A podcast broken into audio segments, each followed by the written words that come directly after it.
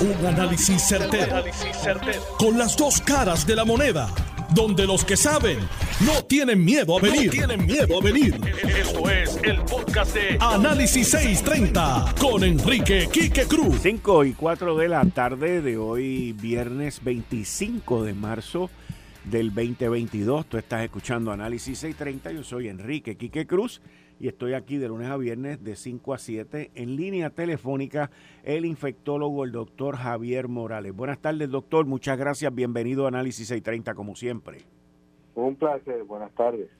Bueno, doctor, eh, la subvariante Omicron BA.2, eh, lo hablamos la última vez, las hospitalizaciones se mantienen bastante bajitas. Eh, pero por otro lado la positividad está subiendo poco a poco. Cuando comenzó la flexibilización que le anunció el gobernador Pedro Pierluisi el 7 de marzo, creo que fue 7 u 8 de marzo, y luego se hizo vigente esa orden ejecutiva el 10 de marzo, nosotros llegamos a tener ahí una tasa de positividad cerca de 3.41, 3.50, ya hoy estamos en los 6%.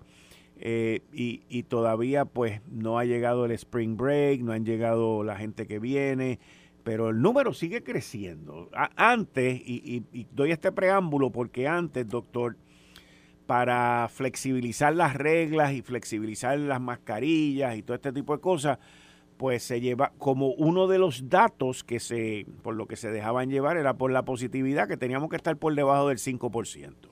Las cosas han cambiado, obviamente, la vacunación, los tratamientos, todas las, todo, esto que ha surgido, las pastillitas de Pfizer. Eh, ¿cómo, ¿Dónde estamos hoy con esto del BA.2? Fíjate, eh, el, el, BA.2 es básicamente es más contagioso que el BA1. Eh, inclusive hay estudios que se hicieron en los países escandinavos que hay casos que le dio el Omicron en diciembre y se contaminaron con, digo, el Omicron BA1 y se recontaminaron con el BA2 este, ya. O sea que esa protección que iba a estar totalmente protegido aparenta no necesariamente ser cierta. Hace unos programas atrás que compartimos, este, yo dije, yo hubiese esperado abrir después del Spring Break para analizar qué va a ocurrir. Yo estuve, estuve en el Hospital Ashford este, hoy, este, edificio del, de, de oficinas médicas. Ajá y, y me almorcé con mi esposa ahí al, aire libre, este allí, dice, pero la cantidad de turistas que hay ya caminando por la calle sin mascarilla, o sea, era, era increíble, o sea, que ya están aquí. Y yo, yo, a mí me preocupan varias cosas. Número uno, cuando tú miras que en lo que se llama el driver, ¿no? De, de esta, de este, de esta hora que parece que va a llegar, pues es la población pediátrica.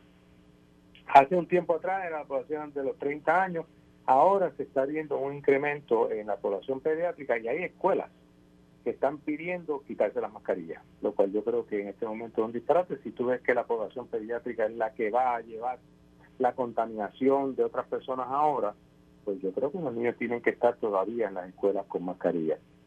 Eh, la otra cosa que es eh, una cosa que me ha llamado la atención es los casos, este virus BA2 eh, no es tan respiratorio como el otro aparenta ser, hay que mirar esos estudios con mucha calma, y tiene muchos efectos gastrointestinales. hay casos ahora mismo que se han reportado y salió una publicación en la revista Lancet tiempo atrás de que no sabemos si este es lo que se llama long COVID, pero se están viendo ahora casos que debutan con COVID, con diabetes, que hay que ponerle insulina. O sea que hay que analizar si este virus al invadir el sistema gastrointestinal te está invadiendo el páncreas y te está lastimando las células que producen la insulina. Todas esas cosas hay que tomarlas en consideración porque este virus es bien curioso. Y una persona que lo ha dicho consistentemente es Anthony Fauci este virus cambia de la noche a la mañana a hacerse más contagioso, aún más contagioso y menos severo, pero estamos, la gente no está pensando en las consecuencias del COVID a largo plazo. Y aparenta ser que todas estas infecciones pueden tener a largo plazo problemas de memoria, una serie de, situaciones. Y cuando vemos ahora que el driver podría ser lo que lleva esta el peso de esta nueva ola, la aprobación pediátrica, hay que echar el ojo bien de cerca. Y yo siempre he dicho, ¿qué me cuesta a mí caminar? Y ahí me acostumbré a la mascarilla. Me acostumbré a la mascarilla y este y llevar, yo creo que abrimos prematuramente y entonces la gente interpretó esto, pues, mira, este ya se acabó esto y vamos para encima. Y entonces ahora estamos viendo que la tasa de positividad, como tú bien dijiste, 3.5, subió a 4, 4.25, subió a 4.80, volvió a bajar un poquito y hasta el 6. Eh, pero afortunadamente las muertes no han aumentado, pero sí las hospitalizaciones pediátricas han aumentado.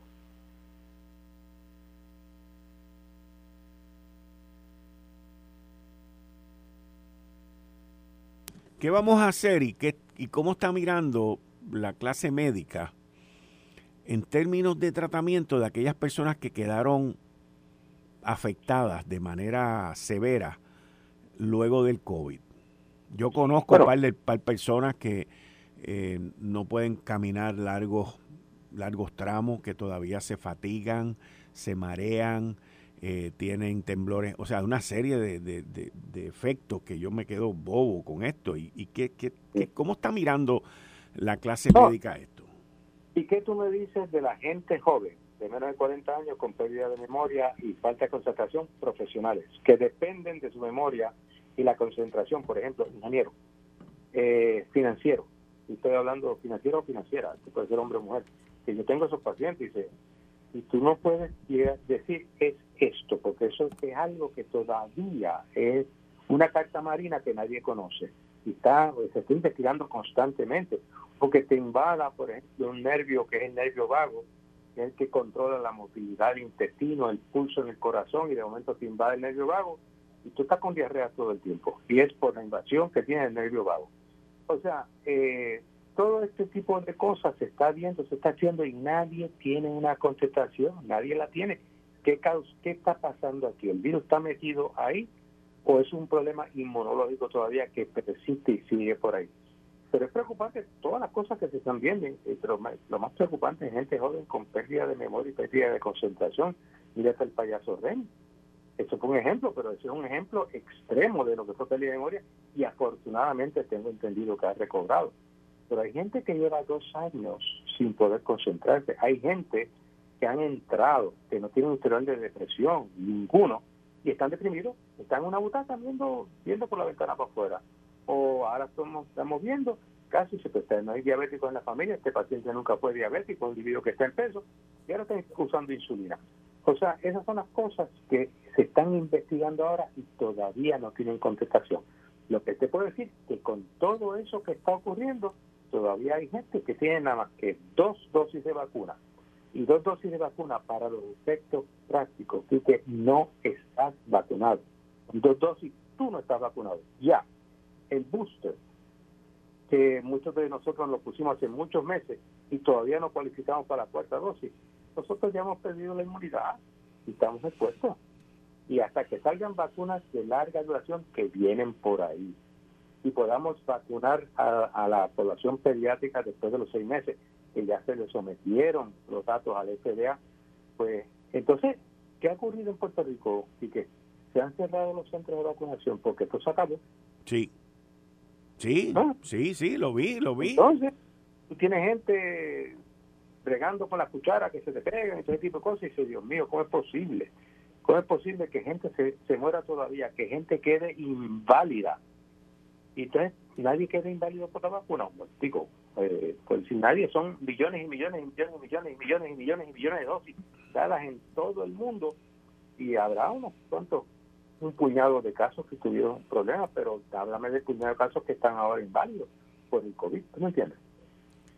Los, ustedes en, en términos de tratamiento eh, tienen fácil acceso a las nuevas pastillas estas de Pfizer. Sí, sí.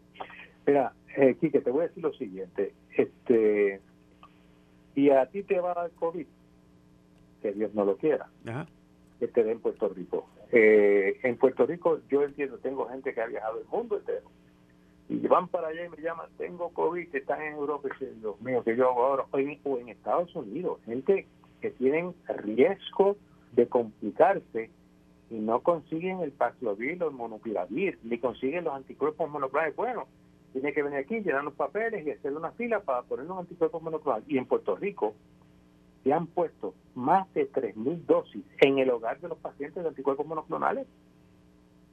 Y eso no se, eso hay que se va, se piensa publicar ahora, porque eso no se ha hecho en ninguna parte del mundo.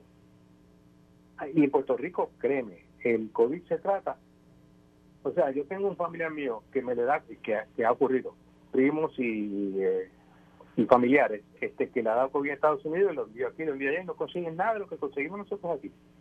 Porque aquí definitivamente está un poco más, créelo o no, está más organizado. Mm. Créelo o no. Qué bien. Esto vamos a ver cómo, cómo continúa, pero uno, entiendo yo, por lo que veo, y corríjame si estoy mal, que, que uno de los factores más eh, determinantes ahora sobre el restringir o no restringir va a ser la ocupación de los hospitales. Pues fíjate, ese es el peso que se le da y se le da en Estados Unidos. ¿Cuán ocupado, cuántas eh, camas hay ocupadas por COVID en los hospitales? pero eh, no están viendo los, los problemas a largo plazo de COVID. Eso no se está tomando en consideración ahora mismo. O sea, problemas como ahorita, vea que ¿por qué le subió el azúcar a esta persona? Está en 400 y pico de azúcar. Y que darle insulina. Y eso ya está publicado, ¿sabes? Eso no es nuevo.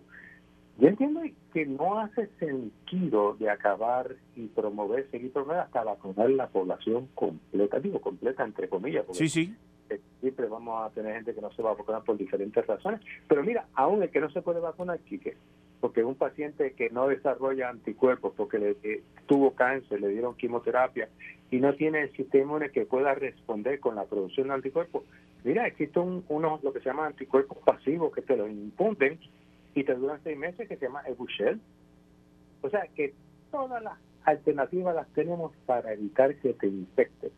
¿Por qué la gente se quiere infectar? Y después cuando se infectan y están en el hospital están pidiendo que le pongan la vacuna y es muy tarde. Sí, sí, sí, sí, sí, este, es así. Así que yo lo yo puedo exhortar a que no se han vacunado, acaben de vacunarse y que quede bien claro si usted tiene dos dosis de vacuna, usted no está adecuadamente vacunado y está a riesgo de COVID como si no tuviese la vacuna. Doctor, muchas gracias. Muchas gracias por estar aquí. Y buen fin de semana. Muchas gracias.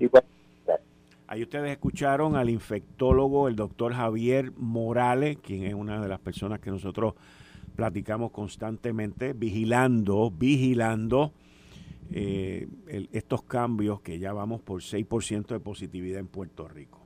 Mire, cambiando el tema.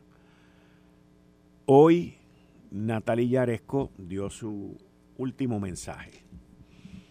Y entre lágrimas, lágrimas de emoción, lágrimas de agradecimiento y lágrimas de, de uno decir, ah, ya, terminé con esto pues se despidió dándole gracias al pueblo de Puerto Rico y eh, básicamente terminando su función, porque era su última vista pública, su función aquí en Puerto Rico. Eh, podemos o no podemos estar de acuerdo con lo que le pagaban o lo que fuese, pero la realidad es que la Junta de Supervisión Fiscal existe. ¿Por qué?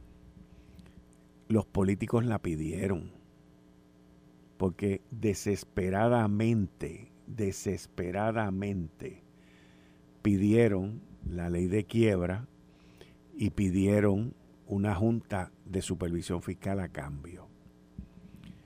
Esta junta ha traído una serie de controles, no todos los controles que quisieron o que hubiesen querido los pudieron implementar pero, pero yo soy uno de los que por escrito y abiertamente le doy a Natalia Yares con las gracias por su labor y por su esfuerzo.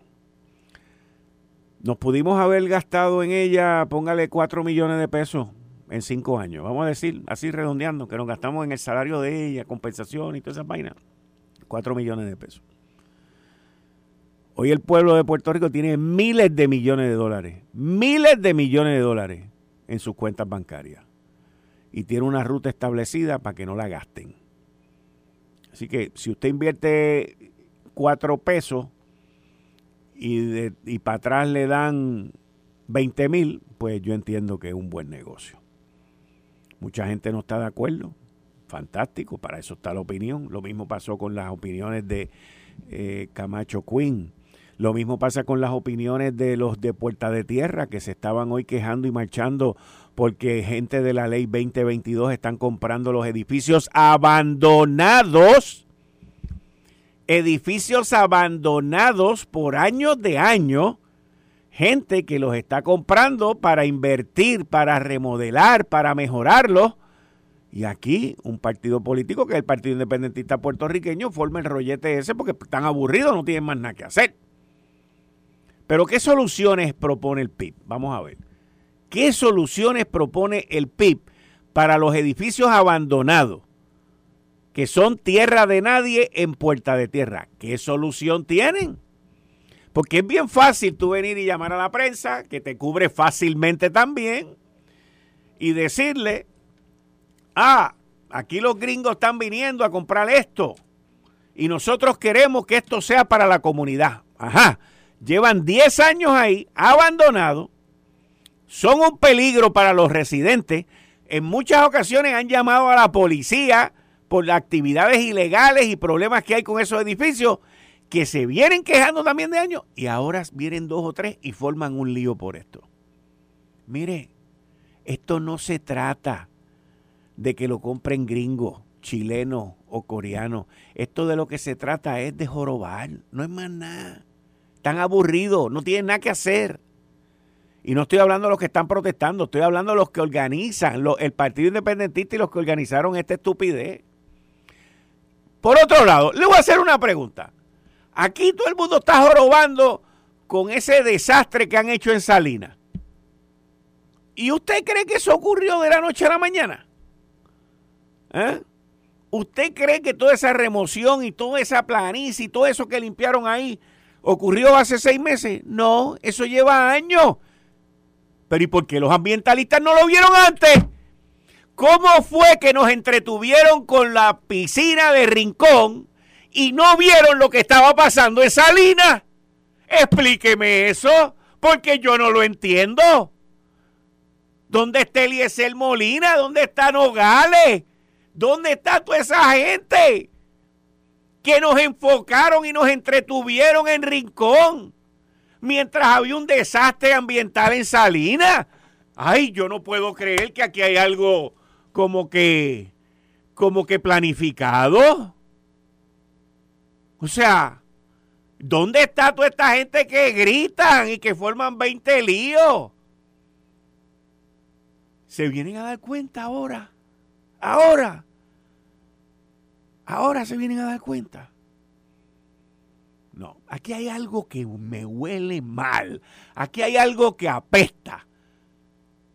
Porque les voy a decir, lo de Salinas, había que meterse allí también.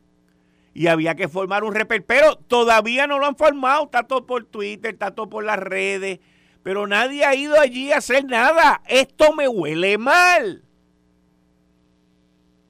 Porque si tú eres ambientalista, tiene que ser de norte a sur y de este a oeste. Y el desastre de Salinas es mucho más grande que la verja de Rincón. Pero mucho más grande. Mucho más grande. Así que lo dejo ahí porque es viernes. Otro tema que me tiene así este picoso hoy es el tema de dos representantes, uno popular y uno PNP, que están investigando y están llegando a unas conclusiones ridículamente absurdas. Y tiene que ver con la investigación de los bonistas de la Autoridad de Energía Eléctrica y de los bonistas de la Autoridad de Carretera. Pues estos individuos dicen que como la jueza Laura Taylor Swain dijo que los bonistas de la autoridad de carretera no podían cobrar más, y yo digo, ¿y dónde demonios viven ustedes? La Junta de Supervisión Fiscal anunció hace poco que venían unos aumentos a los peajes de la PR52 por los próximos ocho años. ¿Dónde rayos viven ustedes? ¿Dónde? Entonces dicen que los bonistas de la Autoridad de Energía Eléctrica, pues a base de lo que la jueza dijo con Autoridad Carretera, que no pueden cobrar más, esto y lo otro. Por ahí sale otro grupo perdido en el espacio, a que la deuda de la Autoridad de Energía Eléctrica hay que recortarla a 40% para poder este, echar esto para adelante. Mire, señores, vamos a hablar en uno más uno es dos. Es una chulería decir, hay que recortar 40%. Es una chulería decir, eh, no tienen derecho, no pueden cobrar a base de lo que pasó en carretera. Es una chulería decir todas las babosadas, todas las estupideces que están diciendo. La vida real es otra. La vida real es completamente distinta. Y la comparación que están haciendo de los bonos de carreteras y los de energía eléctrica, eso es un disparate. Pero un disparate. Un disparate. Eh, estás escuchando el podcast de Noti1. Análisis 630 con Enrique Quique Cruz. Entice, enticement, ¿cómo se dice eso? Este, no sé, enticement. Me lo dicen ahorita por ahí. A un menor. Un gran jurado federal sometió unas acusaciones contra el pastor Emanuel Morales Hernández, de 29 años, de Lares, Puerto Rico, por haber, eh, por, por, haber hecho coerción and enticement. Me imagino que es atraer a un menor y tratar de eh, explotarlo con material. Anunció, anunció el US Attorney Stephen Muldrow. El arresto se lleva a cabo por una investigación que hizo ICE Homeland Security con la asistencia de la Policía de Puerto Rico y el Secretario de Justicia de Puerto Rico.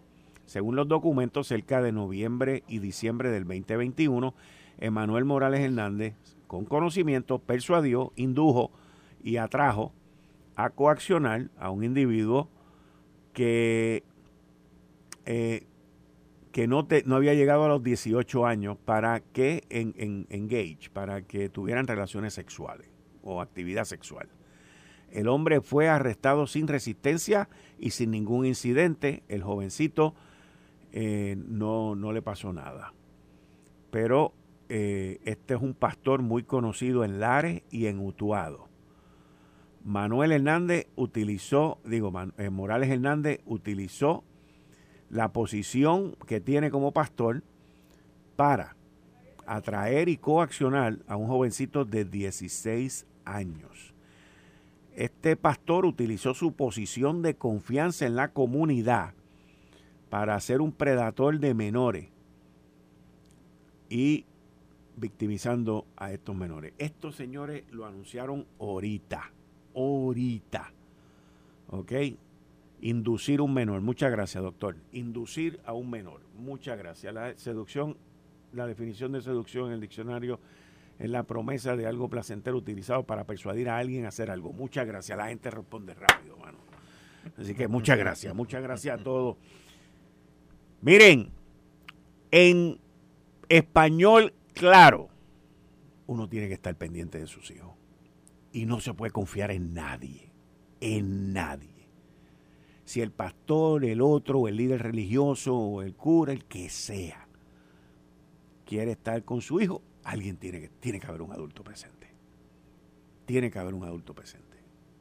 Menos en la confesión, obviamente, pero tiene, los pastores no confiesan, creo yo, no sé, pero uno tiene que estar vigilante, vigilante. Imagínense que los federales son los que están vigilantes y cogen a uno de, de, de, qué sé yo, de 20 o de 30 o de 40 o de 50 hay que estar vigilante. Hay que estar vigilante de los teléfonos, hay que estar vigilante de todo, de todo, de todo, de todo.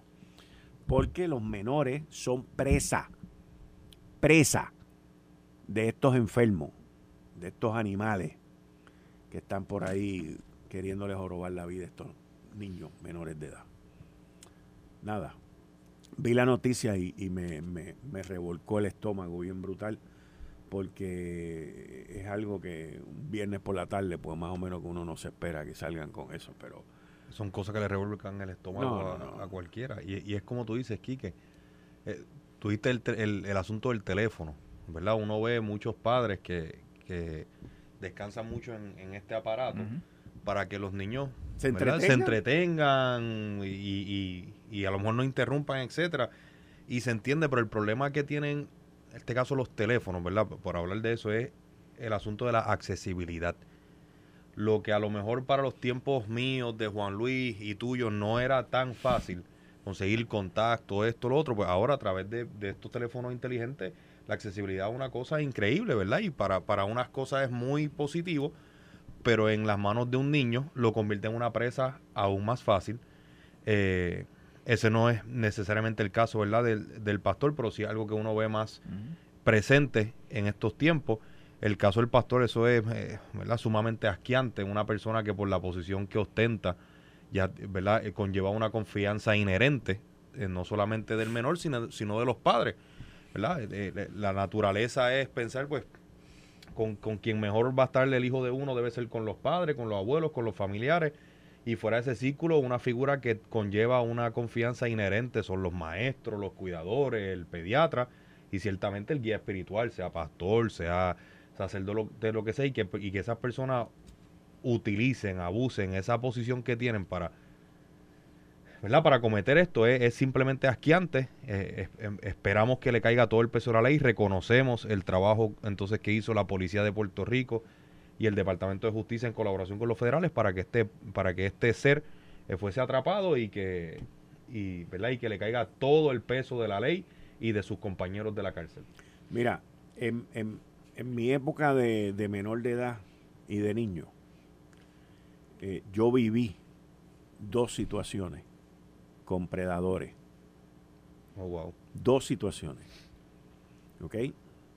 Gracias a que mi mamá, desde chiquito, no me preguntes por qué, te estoy hablando de los 60, gracias a que mi mamá de chiquito me decía, tú nunca te dejas tocar por nadie.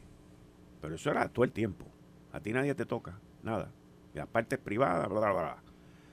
Igual que también me decía, los hombres no lloran y tú eres un macho completo y todo ese tipo de cosas. o sea, hay unas cosas y hay otras cosas. Sí, sí. ¿Ok? Pero yo recuerdo, las dos las recuerdo eh, vivamente y me enseñaron mucho también a yo tratar de a proteger a, mi, a mis hijos después ya. Y, y las dos, ella no tuvo, o sea, no fue responsabilidad de ella lo que a mí me ocurrió. Yo repartía periódicos, En la calle Mayagüez. Y yo vivía en los condominios Quintana en ese momento, dos condominios allí bien grandes. Y yo salía del condominio, iba a la calle Mayagüez y recogía mis periódicos para repartirlos desde 105 FM que estaba allí, de Radio Tiempo, una cosa así se llamaba, y lo corría hasta el supermercado Conchita que quedaba en la esquina. Ese tramo de la calle Mayagüez yo lo repartía el periódico El Mundo. Y y yo hacía eso todas las mañanas, pero por las tardes, cuando yo salía de la escuela, una vez en semana, yo tenía que ir a cobrar, porque de ahí era donde se saca el billete. y el periódico El Mundo era el mejor que pagaba, porque yo en una época repartía también el San Juan Star, pero el Mundo pagaba más que el San Juan Star. Así que yo era loco con, con conseguir esa ruta hasta que la conseguí. Yo lo que tendría serían como 10 o 12 años. Y voy un día por la tarde, me voy en mi bicicleta, subo así por la calle Mayagüez, voy cobrando a los vecinos, le estoy cobrando, pam, pam. Era una ruta pequeña de como 40 periódicos. Y, y cuando vengo bajando de la calle Mayagüez hacia el condominio, viene este individuo, en, yo recuerdo el carro, yo recuerdo la cara del tipo, me lo pones ahí de frente, yo sé quién es. ¿Okay? Ya se daba el muerto, obviamente, ojalá. Pero viene este tipo y estaba en un camaro pero un camaro a todo switch. ¿Ok? Y el tipo viene y se para al lado mío. Yo iba corriendo bicicleta, pero voy despacio. El tipo viene y va, o sea, pareo conmigo y, y, se, me, y se, se para, o sea, yo voy por la acera, él va en el carro y el tipo viene y abre la puerta del carro. Y me dice, vente que te voy a llevar a pasear y te voy a llevar a comer. De hecho, cuando ese tipo me dijo eso, la bicicleta mía voló. O sea, yo, yo le dije, nah, y salí por ahí, yo por ahí para abajo. En la esquina de abajo había un cuartel de la policía. En la calle Guayama, en la esquina, había un cuartel de la policía. Y yo salí corriendo para allí. Podía primero haber parado en el condominio, salí corriendo para allí y describí el carro y toda la cuestión. Lo más probable es que no pasó nada. Pero, ¿cuántos niños no han caído con eso? Sí. ¿Ok? O niños que tienen hambre. Y la diferencia puede ser la enseñanza que, te, dio su, que te dio tu mamá. Exacto. En ese caso. Exacto, exacto, exacto. Y, es, y son situaciones en el cual si tú agarras a tus hijos desde chiquitos y les enseñas, ¿sabes? No te vas con nadie, tú no haces esto, tú no haces aquello, puede sonar eh, tedioso o para qué, pero, chacho, hoy con estos teléfonos, hoy con las cosas que están pasando, o sea, uno tiene que, uno tiene que, que estar pendiente de todo esto. Otra noticia que me llamó la atención muchísimo, muchísimo, es que con mucha probabilidad esta semana en el floor, señores, de la Cámara de Representantes Federal, escucha esto, federal, se presente una medida para legalizar la marihuana. Ay, perdón, perdón. El cannabis. El cannabis. La ganja. ¿Ok? Y todo parece ser que, al menos en la Cámara, esta medida ya lo habían tratado de hacer anteriormente y, pasó en la Cámara, pero en el Senado no llegó. En, el, en el, área del Senado federal no llegó. Eh, pero en esta ocasión, el Senado tiene el líder de la mayoría, que es Schumer, en conjunto con otros senadores, y que hay probabilidad de que ahora sí esta medida este, pase. O sea, que ahora la medicinal va a ser OTC. Sí, o, sea, eh, eh, mira, eh, el, hay un congresista demócrata, pero ya la medida pasó a nivel de, comité. Va a haber una, ¿cómo se llama esto? Una, una vista. Y usualmente cuando ocurre esta vista, lo próximo es que va para el floor. Y está en calendario para ir al floor. De, mira, la comisión de reglas ya anunció que el jueves eh, va a tener una vista sobre esta medida el lunes, o sea que es este lunes. Y, y, este es el paso final para la consideración de la medida en el floor. Y la medida ya está dentro de la lista de los proyectos a ser considerados por la Cámara de Representantes Federal la semana próxima. La medida es auspiciada por Jeremy Nadler, que es un demócrata congresista de Nueva York, y está titulada Marijuana Opportunity Reinvestment and Expungement Act, More, More Act, que va a remover el cannabis de la lista de sustancias controladas eh, federal y elimina toda penalidad eh, criminal asociada con esta droga. También, oigan esto, oigan esto, para los del cannabis aquí, también le pone un tax federal, ¿ok? A la venta de marihuana para eh, llevarle fondos y ayudar a comunidades que se han visto negativamente impactadas por la guerra contra las drogas. Y esta medida también busca establecer procesos para aquellos que han sido convictos por este, sustancias de por tener marihuana, pues que hay un proceso que también la medida cubre para sacarlos a la libre comunidad. La Cámara de Representantes pasó esta versión en diciembre del 2020 y fue básicamente demócratas y republicanos. Eh, en aquel momento hubo seis demócratas de centro que le votaron en contra y cinco republicanos que la apoyaron.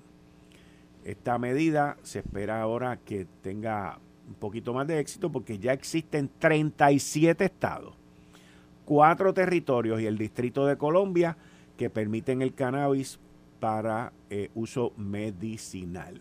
Y hay un pequeño número de 18 estados y dos territorios y la nación capital que lo permiten para uso recreacional.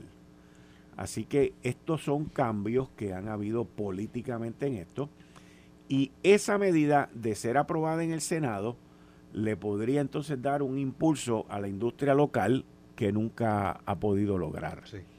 Porque las expectativas de lo que se hizo aquí fueron completamente irreales y, vamos a ver cómo pasa eso, pero e, eso es algo que está en, movimiento. yo, yo, hubo una entrelínea aquí que no sé si ustedes lo comparten, pero aquí se acerca el midterm election.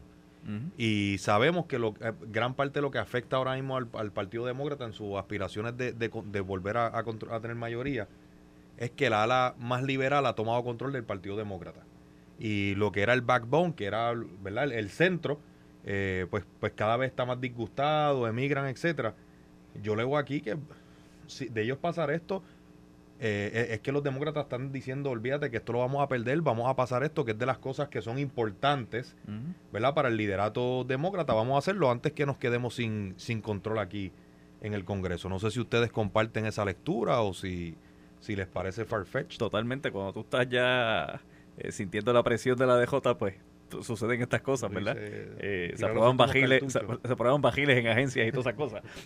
pero yo creo que, que era cuestión de tiempo Aquí en Puerto Rico eh, la ciudadanía no, no está eh, acorde con el tiempo, ¿verdad? Como que estamos un poquito en rechazo del tema este de, del cannabis. Eh, pero ahora mismo le acabo de compartir una foto allí de, un, de una intervención el 9 de marzo. Esa persona que arrestaron allí la están acusando por posesión de sustancias controladas ilegales. Y mira lo que tiene, hay 6 pesos y una moñita allí para pa fumársela en su casa. Pues yo creo que en las cárceles hay mucha gente allí que, deberían ser tratados como pacientes, como, como personas adictas, eh, y que quizás con esta medida pues se le haga justicia, eh, porque a veces se le daña más la vida que, lo que se trata de arreglar con, con, una intervención como esta. Eh, la foto la, subiré ahorita en las redes para que la vean. es un, una, una cantidad ínfima que le gestan a esta persona en Puerto Rico con seis pesitos y un papelito bambú para prepararlo. Eh, yo creo que, que, con el tiempo, pues, al igual que pasó con el, con el alcohol eh, hace muchas décadas, pues, eh, ya la aceptación social o la apatía al tema, pues va a ir pasando. Y, y, tan pronto el gobierno federal toma la decisión, pues ya es aquí académico. Eh, yo creo que Correcto. yo creo que hemos perdido el tiempo en poder ponerle impuestos aquí y sacarle dinero aquí eh, por el que dirán. Cuando en otros lugares, pues ya hay algunos que le han sacado beneficios para ayudar a las comunidades en, otro, en otros asuntos, tú sabes. Y ya que estamos hablando de, de cosas que tienen que ver con salud, conmigo se encuentra la cardióloga la doctora de Varié. Buenas tardes, doctora. Bienvenida a Análisis 630. ¿Cómo está? Hola, aquí, que buenas, buenas tardes. Todo muy bien, gracias a Dios. Gracias por la invitación. Doctora, hace tiempito que yo no la veía a usted. Usted siempre ha llevado a cabo una labor titánica por la salud y, y que la gente se chequee y, todo esto de manera gratis y para que la gente participe y el COVID pues había un poquito restringido todo esto y vuelven ahora a la carga. Eso es así. Después de dos años, ¿verdad? Por la pandemia, pues volvemos. Esta vez vamos a Cagua, Jardín Botánico y Cultural, este domingo, 27 de marzo, de 9 de la mañana a 4 de la tarde, vamos a, hacer la decimosegunda edición del Cardi Day. El Cardi Day, correcto. Eh, eso es completamente gratis, este, la gente van allí, tienen oportunidad de chequearse. ¿Qué, qué, qué, qué, obtienen allí? Sí, como, como bien lo mencionas, todo es gratis, desde el estacionamiento hasta la entrada. Y vamos a tener clínicas de salud como colesterol, azúcar, triglicéridos, vamos a estar midiendo presión, vamos a estar, se van a hacer electrocardiogramas, vamos a tener allí eh, charlas educativas con cardiólogos, endocrinólogos, y pediatras que van a estar dando charlas educativas sobre tanto los factores de riesgo de enfermedad cardiovascular como también vamos a hablar de COVID y las complicaciones cardiovasculares, COVID a largo plazo, vamos a hablar de los mitos y realidades de las vacunas, vamos a hablar de COVID y la salud mental, ¿verdad? Que ha, que ha afectado tanto a los puertorriqueños, adultos y niños. Así que vamos a tener una, una charla bien interesante. Doctora, desde que el COVID arrancó, eh, pues siempre hablaban de los pacientes que habían, este, que eran, este, que estaban en más riesgo, en alto riesgo, los, los, que tienen problemas cardiovasculares. Eh, ¿por, ¿Por qué eso? Sí, eso es correcto. Tanto los diabéticos, los obesos, los pacientes hipertensos, los que tienen enfermedad coronaria, estaban a más riesgo, su sistema inmune, ¿verdad? Está disminuido. Son pacientes que la mayoría también eh, no hacen actividad física. La actividad física, el ejercicio es una de las cosas para mejorar tu, tu, sistema inmunológico y poder combatir el COVID. Así que este tipo de pacientes que, que tienen enfermedades crónicas, pues, pues sí, sobre todo todos los que nosotros vemos en las, en las consultas de los cardiólogos, todos eran alto riesgo de, de contraer COVID. Bueno, este próximo sábado, ¿verdad? Domingo, domingo. El domingo, perdón. El domingo 27 de marzo. A partir de las 9 de la mañana.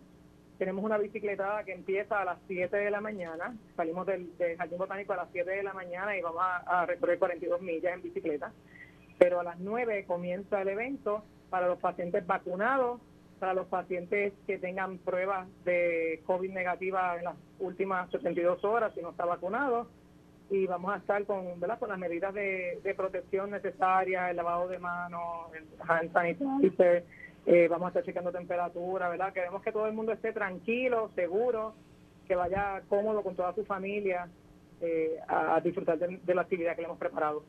Pues doctora, muchas gracias y mucho éxito este próximo domingo en el Jardín Botánico de Cagua con Cardi Day. Gracias, Bien, ahí ustedes escucharon a la doctora, que es cardióloga de Varía. Ella, ella venía antes todos los años, antes del COVID. Todos los años venía aquí el jueves o el viernes antes del Cardi Day, una actividad que es un, grupo de médicos, cardiólogos, se reúnen, endocrinólogos y otras especialidades completamente gratis a dar su servicio, eh, buscando una mejor salud dentro de todas las comunidades. Antes era en San Juan, yo recuerdo en, la época cuando ella venía aquí, que era en San Juan, y, este año, pues este próximo domingo es en Cagua. Bueno, miren, eh, hubo un acuerdo que se llevó a cabo en los muelles de Puerto Rico. Nosotros solamente nos acordamos de lo malo. Y es el, cuando los camioneros acá en julio de este año, de este año pasado, perdón, del pasado 2021, se fueron a huelga, se formó aquí un salpa afuera eh, y llegaron a un acuerdo. El convenio se firmó, se aprobó ya uno de los líderes de la unión esa de, los, de los camioneros puede irse tranquilamente el próximo verano a los juegos de béisbol que iba de Tampa, que interrumpían las negociaciones y todos estos problemas. Así que aquí todo el mundo ha salido ganando.